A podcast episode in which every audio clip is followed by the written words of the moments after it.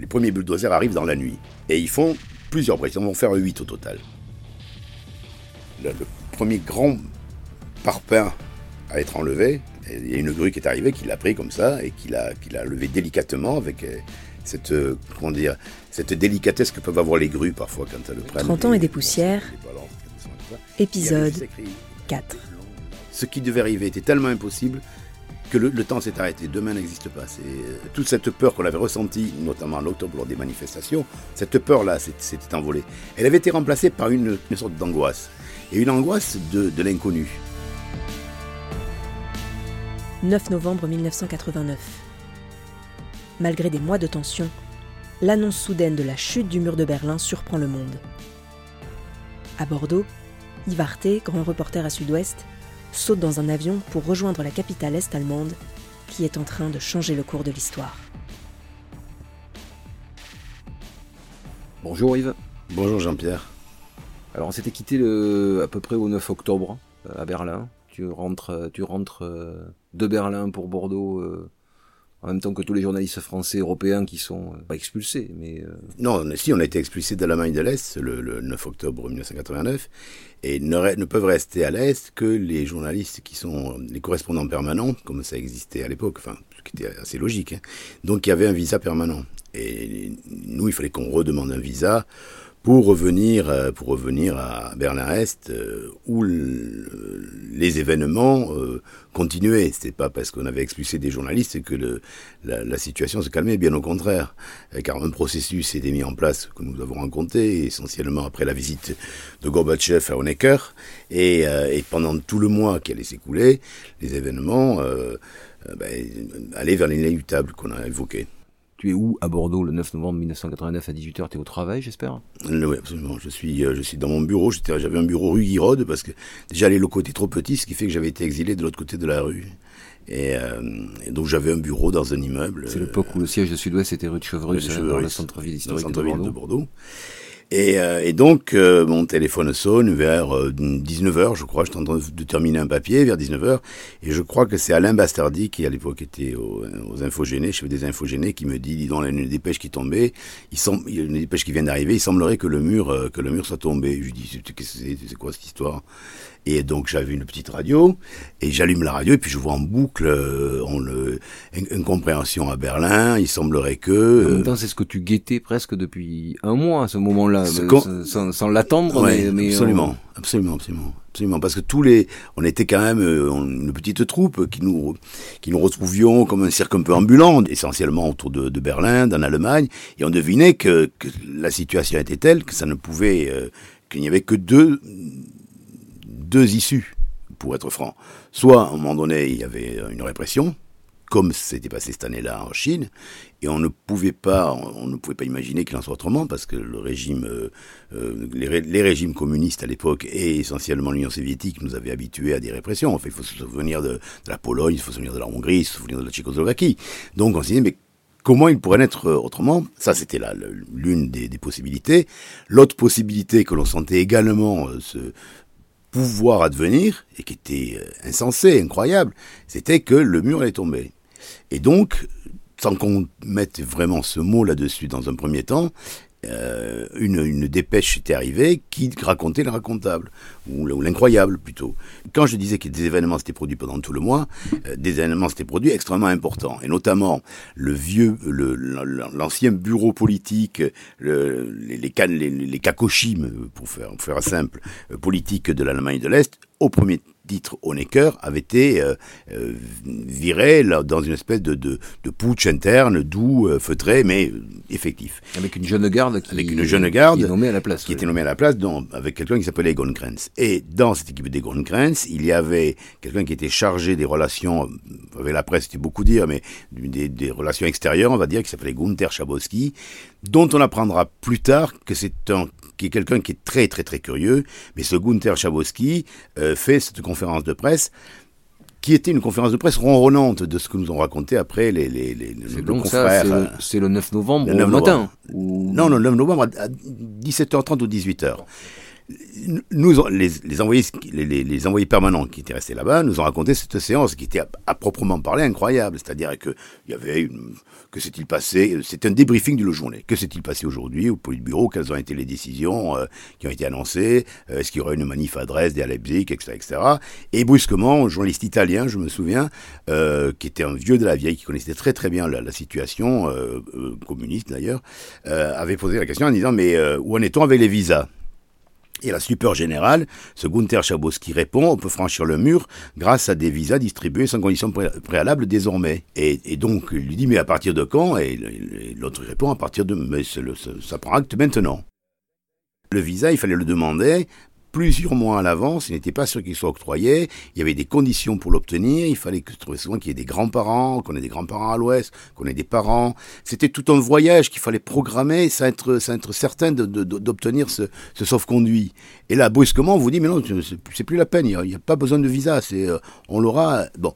Donc ça a été la stupeur d'abord. Et cette, phrase absolument anodine au milieu d'une conférence, donc euh, sans intérêt a priori. Sans intérêt a priori, c'était ça, c'était la chute du mur de Berlin, c'était ça. Et alors, donc, euh, le, naturellement, tout s'est mis très rapidement en route. Bon, les jours de 20 heures ont commencé à ouvrir là-dessus. Et naturellement, moi, j'ai pris, j'ai regardé quand je pouvais partir.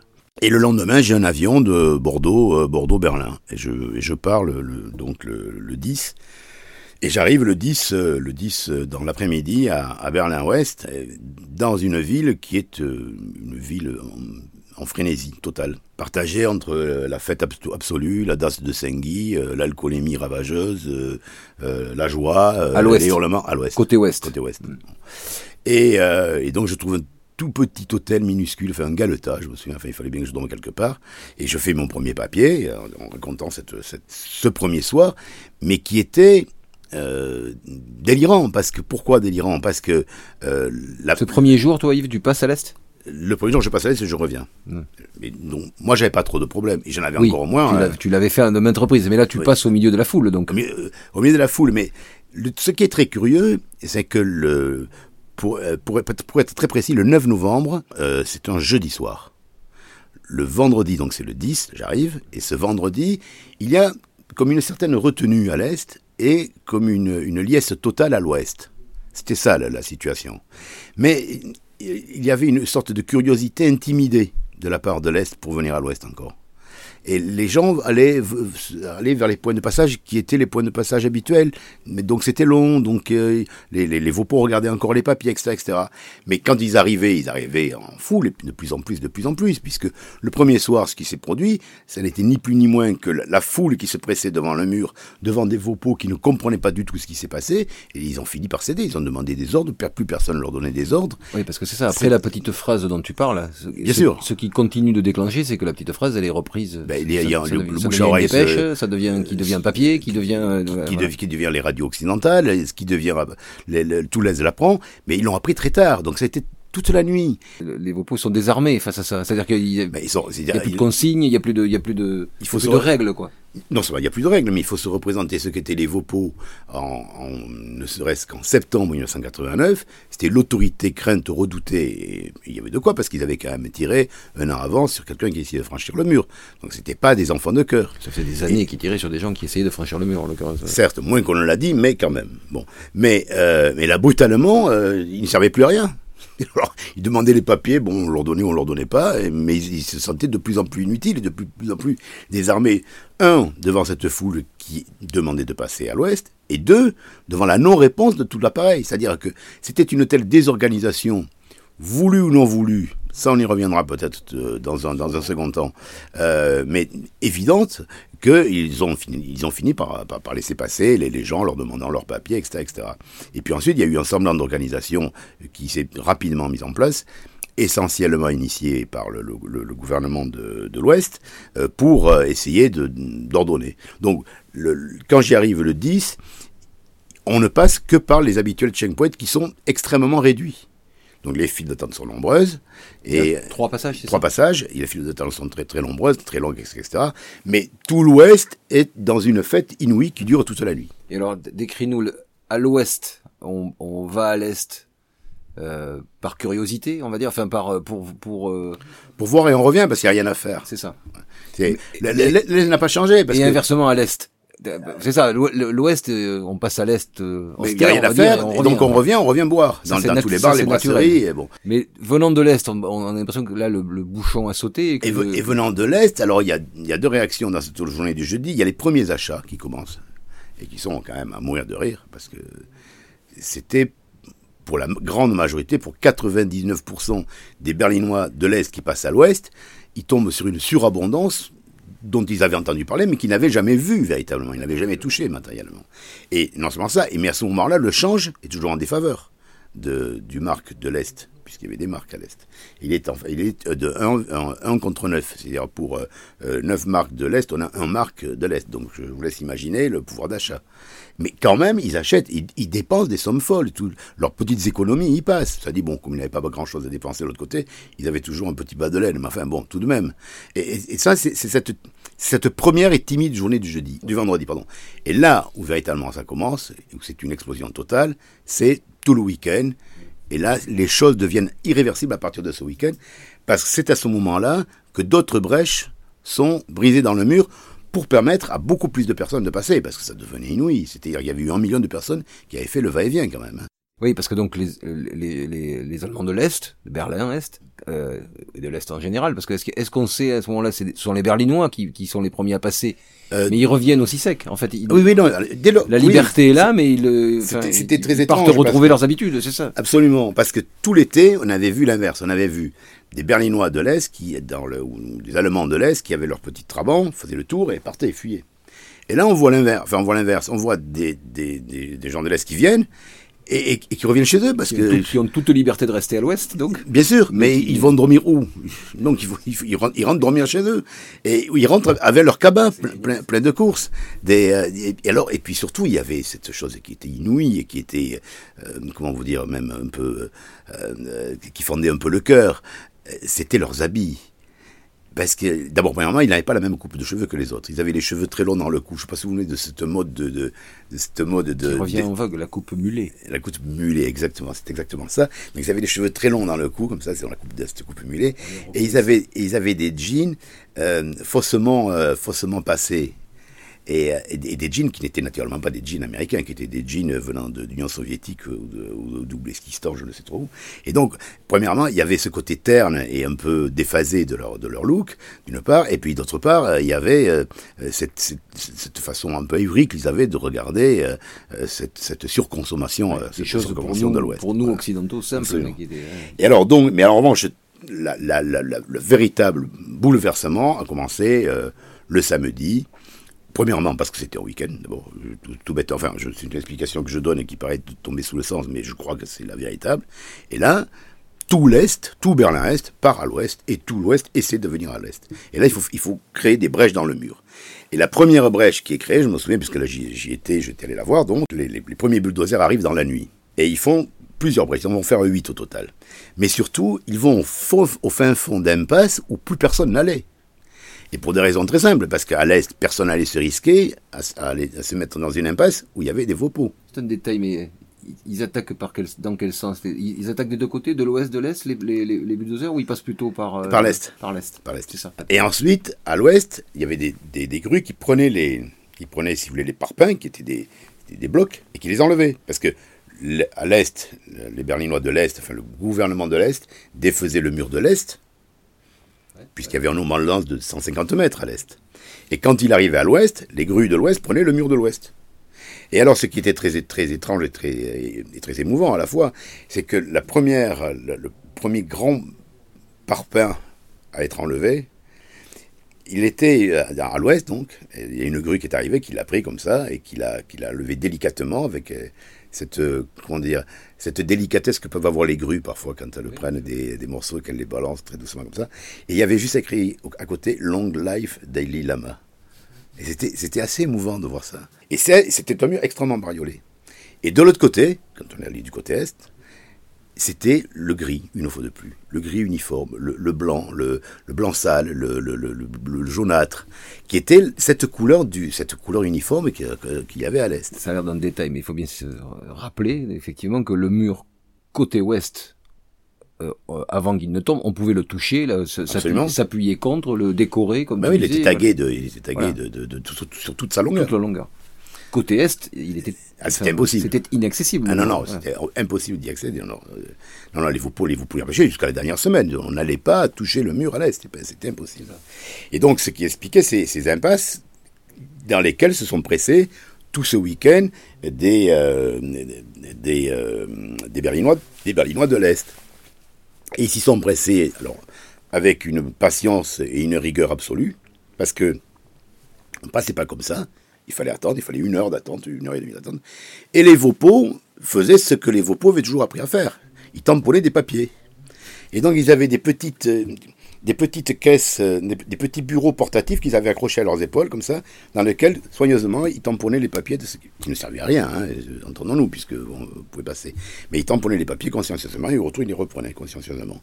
Et ils ont passé deux jours comme ça, jusqu'au moment où la foule les a emportés, et un jour ils ont disparu, on a leurs petits papiers, leurs petits pupitres en bois portable, et, et on les a plus jamais revus. tel que tu me décrivais ça, tu m'as déjà décrit ça, c'est euh, par rapport à la frénésie du, du, du premier jour, le, le- les, deux jours suivants, là, tu, tu, tu as employé le terme d'effervescence calme. C'est ça ce que tu Oui. décris dans le. dans Oui, à l'Est, oui, c'était une effervescence calme, oui, effectivement.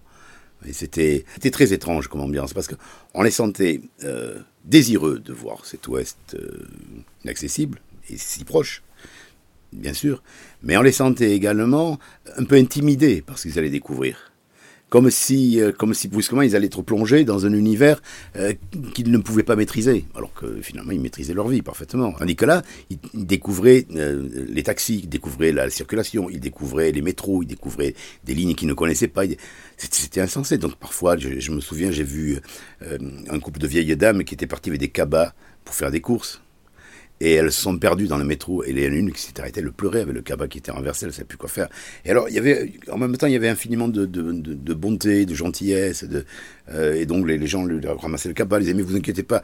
Et quelqu'un était parti avec elle, euh, avec elle en disant, écoute, elle, a dû s'a- s'arrêter à la prochaine station, je vais avec vous, on va la retrouver. Vous voyez, c'était sans arrêt, c'était des scènes comme ça, qui étaient à la fois des minuscules scènes de bonheur, de liesse, avec euh, une impression de demain n'existe pas ce qui devait arriver était tellement impossible que le, temps s'est arrêté. Demain n'existe pas. C'est- ces jours-là ont été des jours de fête absolue, avec une très très mince conscience que, que l'avenir serait peut-être pas aussi, pas aussi joyeux que ceux qu'on venait de vivre. Mais c'est l'autre question. que, A posteriori, c'est très facile de voir les choses, mais est-ce que tu as le souvenir, la sensation qu'il y avait aussi une crainte Est-ce qu'ils guettaient pas les vopos au coin des rues? Est-ce qu'ils n'avaient pas une Non, ça la non. peur que ça reparte, que ça non, recommence non, quoi, non, voilà. ça c'était, euh, ça, la peur s'était envolée. Elle s'est envolée vraiment. voilà. Cette, cette- toute cette peur qu'on avait ressentie, notamment en octobre lors des manifestations, où on se demandait ce qui, ce qui allait se passer, cette peur-là s'est- s'était envolée. Elle avait été remplacée par une, une- non pas une peur, mais une sorte d'angoisse.